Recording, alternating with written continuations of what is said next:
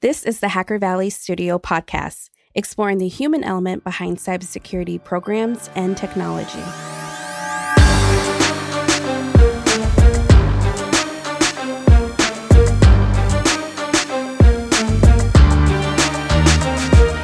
Did you know that over 85% of cybersecurity breaches happen due to human error? Employees at organizations across the world are too often looked at as the problem instead of the solution. The Living Security Human Risk Management platform leverages behavioral science, gamification, and a Hollywood style production to provide training that is 16 times more effective than its competitors. Living Security can help your organization turn your biggest asset, your people, into your best defense against cybersecurity breaches. Check out Living Security by visiting livingsecurity.com to learn more.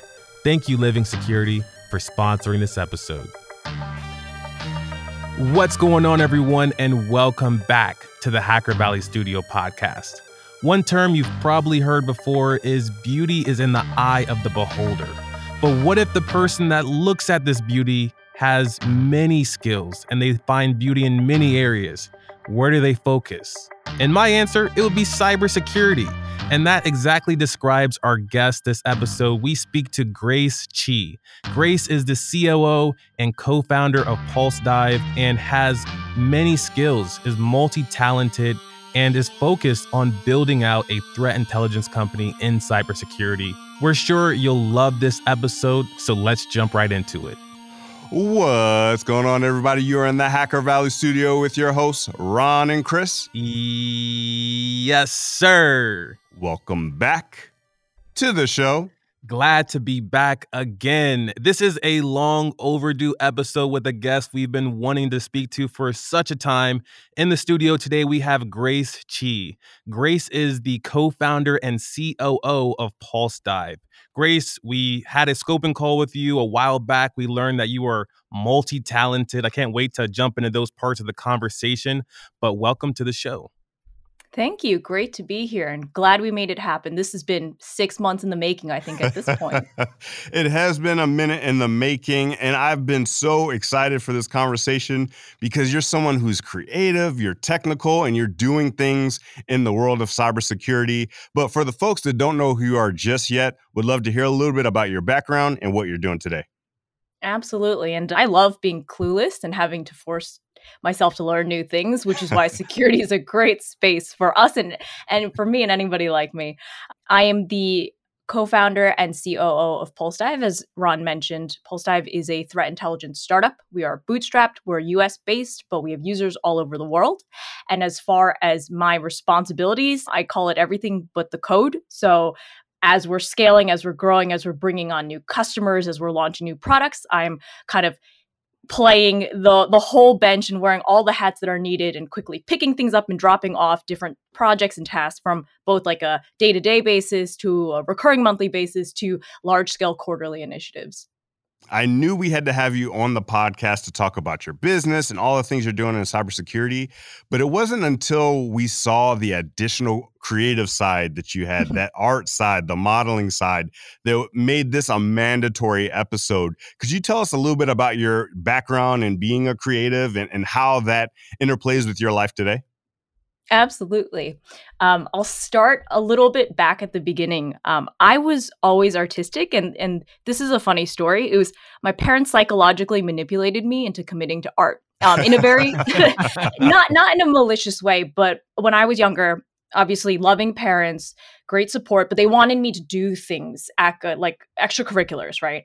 And so they would put me in piano class, they would put me in uh, sports, and I hated it. I was a grumpy kid. I was like, I don't want to do any of this. Had a little hissy fit, hated going, you know, dragged my feet. And so, you know, my mom, great for her, was like, okay, that's fine. You don't have to do this. You don't like it. You don't want to perform, whatever.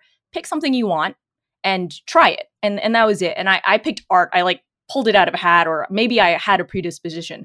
But, you know, as a parent, it was brilliant because I had to commit myself. So it was my pride on the line. And I started that around maybe four or five. And some members of my family were artistic, but I took to it. I stuck with it. I continued taking classes. In high school, I would take extracurricular classes. I would take the AP classes. I would still draw every day. All my notes in school were basically doodles, and I would sometimes get in trouble for drawing, quote unquote, in class, but it was actually how I would take notes and, and think and, and write and learn content. But the really interesting thing is, like, I won most artistic in you know the yearbook the cheesy pictures the superlatives but i was like okay so this is my career i took a pre-college art class and i hated it i i was surprised mm. i was shocked at how little i liked being at an art school and being forced to take art classes and that had really let me learn early and it's something i learned often since that the US education system and just the way the world works often tries to like slot you into this linear progression and I was so bad at that. I I loved art but I didn't want an art career. I loved volunteering but I also loved growing my own businesses and finding opportunities opportunities to make money. I loved being creative, but I also loved working with really technical people. So that kind of snowballed over and over again when I went to college, when I started working and and you know every day now as well. One of the things that Chris always says is he is a creative stuck in a technologist body. And luckily for him, and also for me, we now have an opportunity to be more creative at work with the podcast, with video content, and just doing more on a creative side. How are you able to flex that creative muscle now being the COO of Pulse Dive? At the most concrete level, when you get to run your own company, anytime I think, hmm, me being creative can benefit the brand, the company, our users, I get to do that. So, like, one day I was feeling a little bit stale working probably on legal or accounting or something that just doesn't rile me up. Right. Not that there's anything wrong with it, but yeah. it just drains me, right? And I was like, you know what? I've had this little idea in the back of my mind to to make a new type of sticker, and you know how security people love their mm-hmm.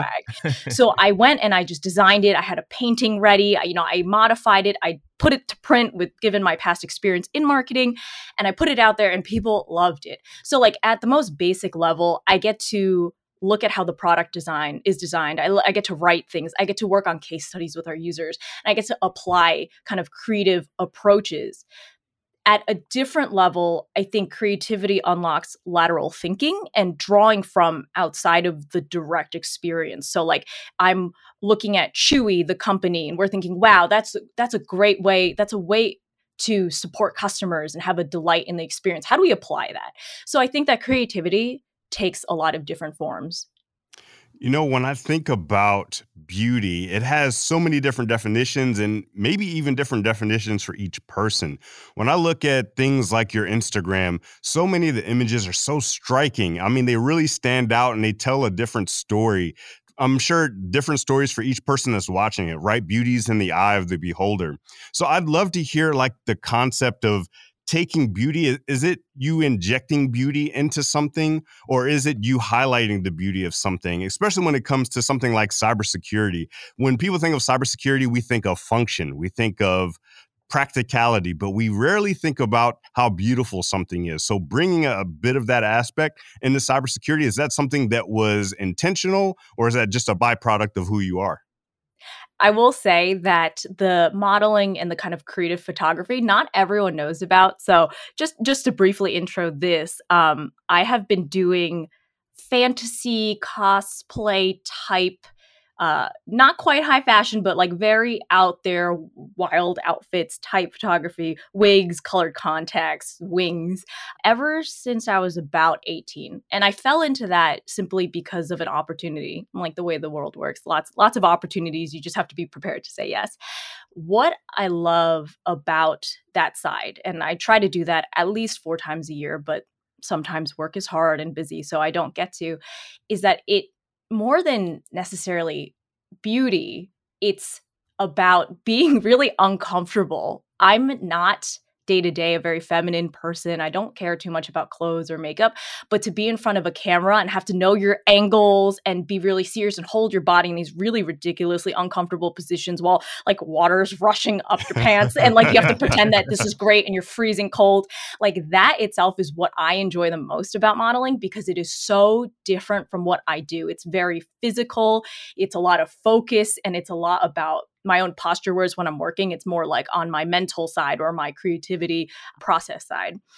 So i would actually say that for me the beauty in working in a startup and working with all these users is not necessarily the aesthetic beauty.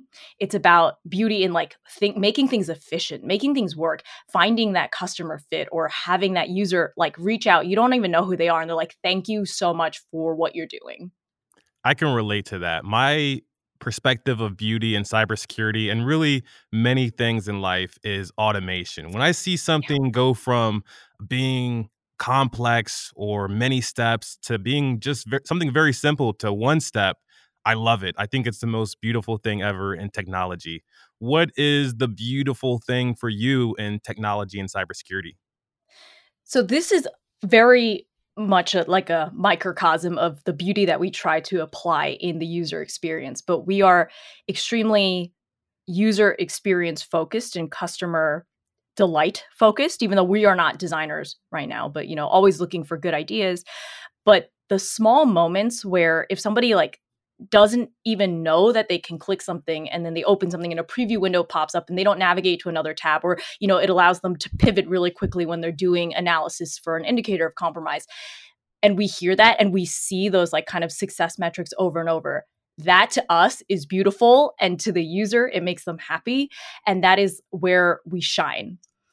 One example of how i see beauty or inefficiency in success and in in operationalization is like when I was in college, I actually studied a double major of neuropsychology, so behavioral neuroscience and art history. And everyone had thought, "Oh, art history, it's cuz you you like art, you like drawing." And it was only about 5% of the fact that it was actually visual beautiful art for me, it was about understanding why people paid for art, why there were rich people who wanted to create something with a political or socioeconomic agenda for these patrons and how that artist fit in. So, really understanding why things happen, who gets impacted and how that led into my love of the discipline of marketing and then also understanding users today you know, I love that we're all capturing these different definitions of beauty for, because beauty for me really roots back to my background in humanities. That's what I got my degree in. I was largely a philosophy major, and my thing was language, the way prose was written, different things like that. And then, so when you go into things like threat intelligence, the way someone can make a prediction or an assessment or bring together these disparate points of information into a cohesive story is something that's mind boggling to me. So when you talk about beauty and cybersecurity, I wonder what are some of the things that you see, even from a marketing standpoint? What are some of the things that people are doing well from a marketing standpoint? And what are some things we you think we need to let go of? It's funny because marketing is one of the areas that gets poo pooed on, sometimes for good reason. A lot of times it's just stigma because you remember the worst. Sales is another one of them where nothing is inherently evil, but when it's not executed well, there's a lot of tension between practitioners and the business side of things, let's say. And I think that that's entirely just a cultural issue that does not need to exist. And that's part of the bridge I do try to gap in my current role, knowing that, hey, we need sales, we need marketing, but we also are very practitioner focused. So, looking at in terms of beauty, first off, cybersecurity marketing budgets are insane. And so there's a lot of really beautiful artwork. Sometimes it's a lot of the same, but there's a lot of creative approaches. I believe at some conferences, I won't name any names, but a lot of money and time was spent into uh, creating anthropomorphic versions of threat groups and threat actors. And so there is a lot of creativity being driven. And I think there's board games being made to help deliver key messages and tabletop exercises. There's comic books. And I absolutely love that the community comes together to take cybersecurity into different creative forms. But where I do think we need to let go of security marketing in many ways is to all the FUD. It's known, but all of the FUD, as well as all of the playing under ambiguity in order to try to almost not quite confuse your prospect, but to get further along the cycle before being transparent about what you can offer. And I know people are going to listen and say, well, but then we'll never get anywhere. But I think like at least from Pulse Dive, which is a very grassroots, very organically growing company, being transparent, we've gotten many fold the kind of gratefulness, understanding about our pricing, about what we can do, about what we can't do, but what's on our radar, um, about how we can partner and what we're willing to to work on that has ended up paying multitudes off in different ways that are a little bit less direct than like a sale tomorrow that we continue and hope to continue building out. One of the things I wanted to circle back on is cybersecurity. You mentioned that you had an early start in music, then ultimately went on to college and focused on art history and also neuropsychology. You've done some marketing, you've done some operations. Where does cybersecurity fit in? Like how did you get into cybersecurity and and you know what was your love for it? Yeah, my falling into cybersecurity was very much so like I was just driving along, doing my thing, trying to figure out what I wanted in my life. And, you know, something just picked me up and threw me over a cliff. And that opportunity was when an executive for a company I was working at had angel invested in an Israeli started MDR back when MDR was brand new. I had not touched cyber. I do not have an IT degree. I'm very open about that. And I appreciate all the allies and the friends who accept that about me instead of gatekeeping, right? And I had a moment where I was like, I don't know anything what is cybersecurity. I had only had the most superficial understanding. So, other than like a ton of Googling, because Googling is how you do jobs these days, I reached out to everyone in my network and I'm like, what blogs do I read? Who should I follow? Okay, Krebs, that's cool. Where who else should I look at? What companies do I need to look at while I was doing product marketing for this startup?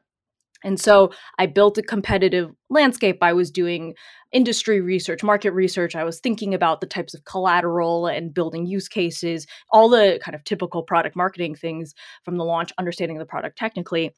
And I was like, wow, this world is really terrifying and really cool. And everything I'd worked in up until that point was more of a legacy industry, like architecture, construction, supply chain there's technology and there's innovation taking place, but the industry is established. Whereas cybersecurity, you're like flying by the seat of your pants. Your your adversaries and landscape is changing, the technology is changing, the internet's changing, and it was just something so different, and it tickled this side of me on two levels.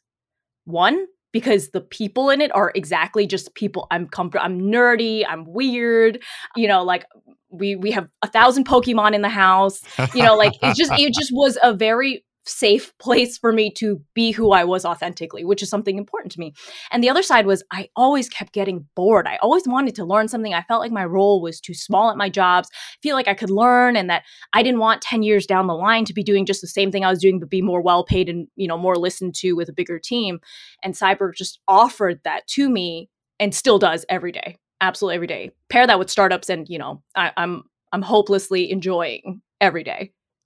You know, what it sounds like to me is that what really happened was that you started to gain additional freedom because now you were able to be yourself in this new role, you know, building your own company. You're able to learn the things that you wanted to learn and bring everything all together. I'd love to hear a story about you bringing this whole cohesive picture of yourself into the workplace, into the cybersecurity community? And what's something that's interesting that's happened since you started? So, a couple thoughts that I have here. One is I've always loved working with people that were extremely talented and smart, but that I could fill a complementary gap.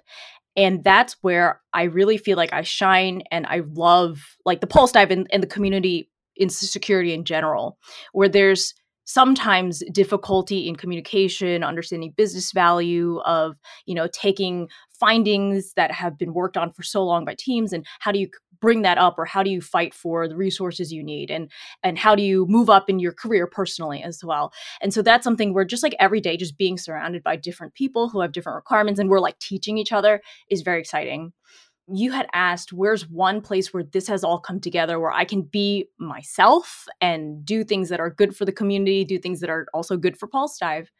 This summer, I presented at the Diana Initiative. Are you familiar with the conference? A- absolutely. Yep. So I presented about threat intelligence careers. And why it was so important to me to participate is because in my probably having talked to 2000 and engaged with like 5000 different security people only once have i been in a room with only women on the like client side Right. and that that stuck with me and i could probably name the amount of asian women on like one hand maybe two hands that i've interacted with and i understand there's a long history here and i just wanted to take all the findings and the insights that I've met just by working with all these different levels and experts in security and threat intelligence in particular, and uh, like level the playing field and provide resources. So I presented on threat intelligence careers how you can pivot, uh, some resources, and you know what the industry is about, where the challenges are, debunking some myths, and also giving some examples of great stories from from other folks who have moved into the field and are finding a lot of success in addition to being able to take all my kind of unique insights from the inside working with like as a vendor with all these different customer and user teams all over the world i could i also threw in last minute before the presentation this little like almost like intermissions while i was asking engaging questions showing these like ridiculous little plants and art pieces i was making and that resonated with the audience and the fact that that had resonated i could be really weird and show like my like one inch aloe vera plant in my uh, plants versus zombie perler in a clay pot and that that was cool and that people liked it because it was showing that you can be diverse in so many different ways and still fit in and still find success. That was like a, a highlight of my summer I love that you mentioned leveling the playing field. I think that's so important. When Chris and I first got started in cybersecurity, there weren't a lot of opportunities unless you knew someone, unless you had a mentor, you were referred by someone, or had a degree, which there wasn't a lot of cybersecurity degrees back then. But the fact that you're leveling the playing field and promoting that is amazing. And you also have a company to do that now. And you've worked at several companies in the past. As you start to build out your your organization pulse dive what are some of the tenants that you're going to look for and promote to continue to level the playing field for people to get into cybersecurity?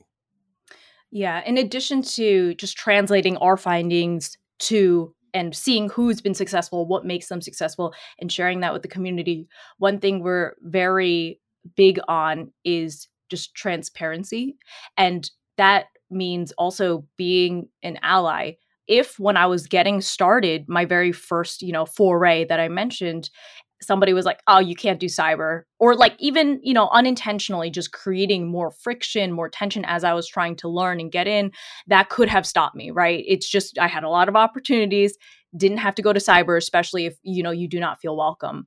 And that's somewhere where like I give Dan, who's the founder and the CEO of Pulse Dive, a lot of credit because we were talking. He was one of the friends I had actually reached out to, being like, What do I do? I have to learn about security, and gave me a lot of resources and his opinion because he had a more traditional security background.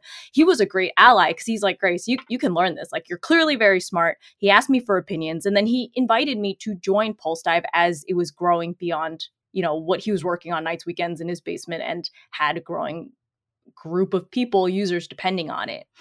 And so I think that being an ally, and I mean that in every sense of the word, and being very intentionally and proactively inclusive.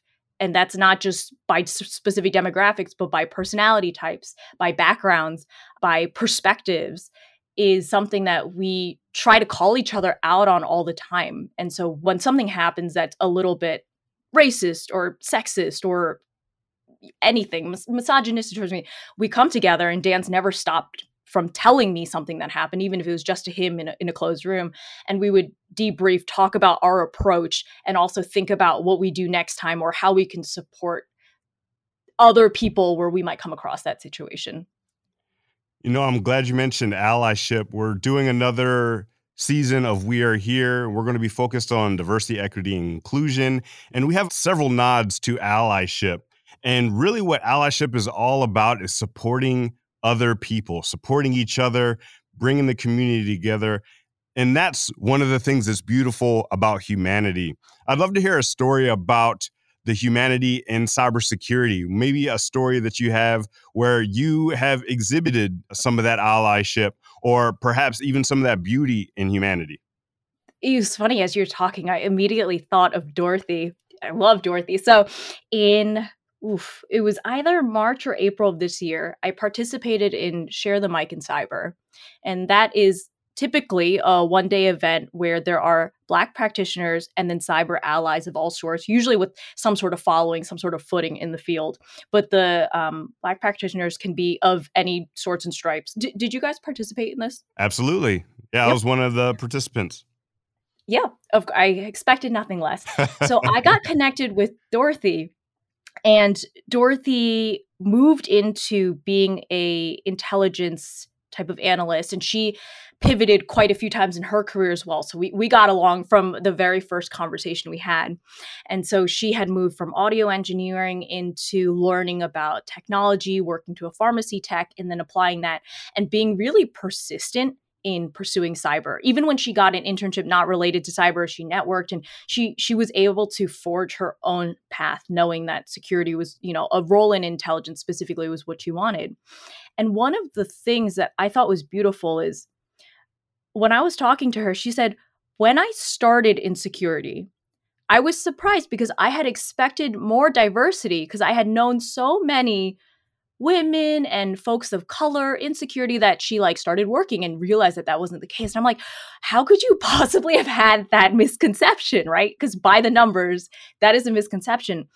And it was because she was part of Empower Her and part of a lot of different organizations that were actively supporting, um, had allyship across new entrants in the security space.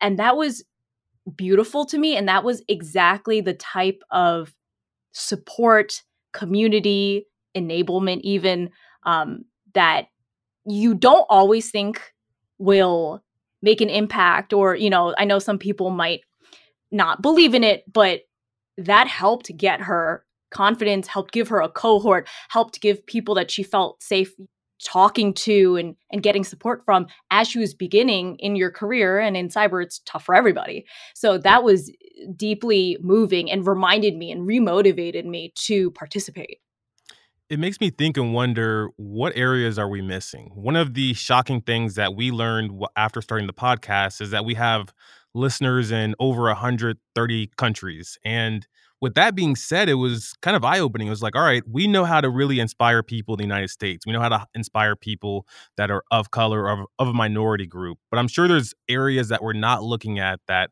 we have an opportunity to inspire and empower others to get into the field of technology or just be the best version of themselves that they can possibly be. Are there any areas that come to mind for inspiring others that we're not thinking of today? One, I wish I could remember the name of the organization. I'll have to like look it up and send you the link after. But one that I knew on a very like back of the mind level, but I talked to somebody from one of the conferences actually was it was called like it, it was a play on the word internship and it was for different ex professionals who had to take a leave of absence for any reason, whether that was raising a child, whether it was because you were caretaking for an elder or a family member, and the difficulty that they face coming back. I know there's also a lot of veteran groups as well that take on a same like how can you provide opportunities and provide resources for um, someone coming from like outside of the traditional has worked in a you know corporate job and looking for a job in security or any sort of technology field. And so that was something i had not thought of too much but then i realized that we're sitting on so much potential talent that is trained that has a lot of understanding of how to work with people eq iq uh, capability for self-learning capability for working and managing up and down that we're missing and they end up sometimes not coming back because they can't find that opportunity for that company or or folks who are hiring so that was i have to find that name now it's bothering me. no, definitely. Yeah, include it and we'll we'll drop it into the show notes. You know, we've talked a lot about beauty and beauty being in the eye of the beholder. And this is going to sound cliche, but I truly believe that there's beauty in each and every one of us. Sometimes we just have to find a way to bring it out for everybody else to see. And also from the aspect of being in the cyber security community, there's beauty there. There's beauty in cyber. There's beauty in our skill sets. What piece of advice would you have for someone that is interested in cybersecurity, but they don't see the beauty yet? They just see the hard parts. They just see the things that they're not good at just yet. How would you advise someone to find the beautiful side of cybersecurity? I think here, just because I'm familiar with some of your previous work, Chris, we're going to be on the same page. Correct me if I'm wrong. Two things, and this is the first is just professionally, like always understand context. What I see when there's a lot of burnout from practitioners, probably between like one to three to four years of experience in cyber, is that you get tunnel vision because there's alert fatigue, or there's like a lot of just really minuscule work that you feel like you can't complete. And truly, oftentimes, you just cannot finish all the things on your task list. Being in a startup is the same way. You will never get to everything you want to do, so you just have to learn how to prioritize. But when you're working in, let's say, a security operations team, understanding what the management needs or what the business needs, that's where you get clarity and can then pick and choose what you need to do and not just all the things that you have to do or you're supposed to do. The second component, and oh, going back to you, I was going to say that's really understanding your stakeholders, right? I'm thinking yeah. about your framework that you pushed out a few years ago, and I remember looking at it before and then thinking about it again, which I think applies to really any any any work area. 100%. the second component is where there's so much beauty and sometimes a little ugliness, but if you find the beauty, it'll help you is in the spirit of the cybersecurity, especially intelligence professionals. You can't do it alone. A lot of the challenge facing smaller companies, especially now, is that they cannot stand up their own intelligence team. They cannot afford the best in class current intelligence um, feeds and, and, software. So you, you have to band together. And it's a bit disjointed. There's a lot of really interesting coalitions formed and a lot of trust groups out there. And it's hard. It's it's not a solved problem by any means, but when you have people who are thinking about you whether because they're in your same industry or you know you're investigating the same threat actor or you're even just struggling focusing on how to configure your security orchestration and automation you know tool the right way your SOAR tool the right way it is beautiful and i think that's the spirit that i really love in cyber where at the end of the day, most people are very willing to work with each other. You give value, you get value. And it's what I think of as like networking in the truest and most authentic sense of the term. And you need that. You cannot be an island when you're working in intelligence. 100%. I couldn't agree more about working together, everybody coming together as a society, as a community, and doing the good work together. Grace, thank you so much for hopping on the mics with us and giving us a masterclass on finding the beauty in cybersecurity. For all the folks that want to stay up to date with you and all the great things that you're doing with your company, what are the best ways that people can do that? You can follow us on Twitter at Pulsedive. Um, it's P U L S E D I V E there's no extra R's or it's not two words. There's no random caps. It's just straight up Pulsedive. And same on LinkedIn. You can also follow me uh, at Euphoric Fall on Twitter or at uh, Grace SG on LinkedIn. Excellent. And thanks for spelling that out too. It's always nice to have that 100% correct. We'll be sure to drop all of those links and resources in the show notes so everyone can stay up to date with you. And we will see everyone next time. Thanks for having me. You found value in this content, it would mean the world to us if you shared it on social media, sent it to a friend, or talked about it over coffee. Thank you.